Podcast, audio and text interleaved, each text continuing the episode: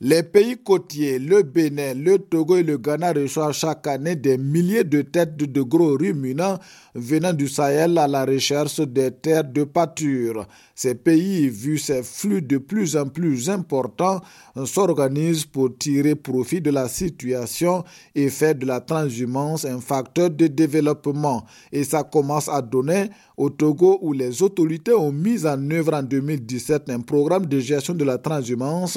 Les ont augmenté de 34%, atteignant 60 millions de francs CFA avec 37 000 têtes de bétail reçues dans ce pays. Ce chiffre de 37 000 gros ruminants du Sahel en transhumance au Togo en 2017 va bien sûr s'accroître les années à venir avec les efforts que fournit ce pays pour apparemment attirer les éleveurs du Sahel. Avec son programme de gestion de la transhumance, le Togo a mené une campagne de sensibilisation au cours de laquelle ont été enseignées les règles de la cohabitation pacifique avec les populations, de la gestion de la transhumance et de l'intégration. Au Togo, les transhumants sont enregistrés à l'entrée du pays à travers 15 points, les postes d'entrée qui ont été réduits pour contenir et sécuriser les mouvements des éleveurs.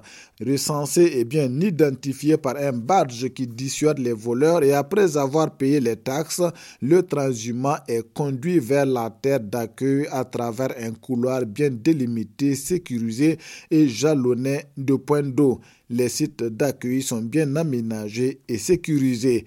Au-delà de ces infrastructures et le dispositif de sécurité mis en place, le Togo, comme les autres pays côtiers, ont naturellement tout pour accueillir les transhumants, surtout en période de soudure pour les troupes du Sahel.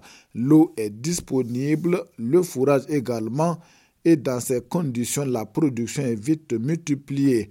Par exemple, les vaches mettent bas chaque année, alors qu'au Sahel, elles le font tous les deux ans. C'est dire que ces pays d'accueil ont tout pour attirer les pasteurs du Sahel qui de plus en plus se sédentarisent malgré les taxes souvent exorbitantes qu'ils doivent payer car chez eux, ils se sentent abandonnés sans terre de pâture et souvent persécutés.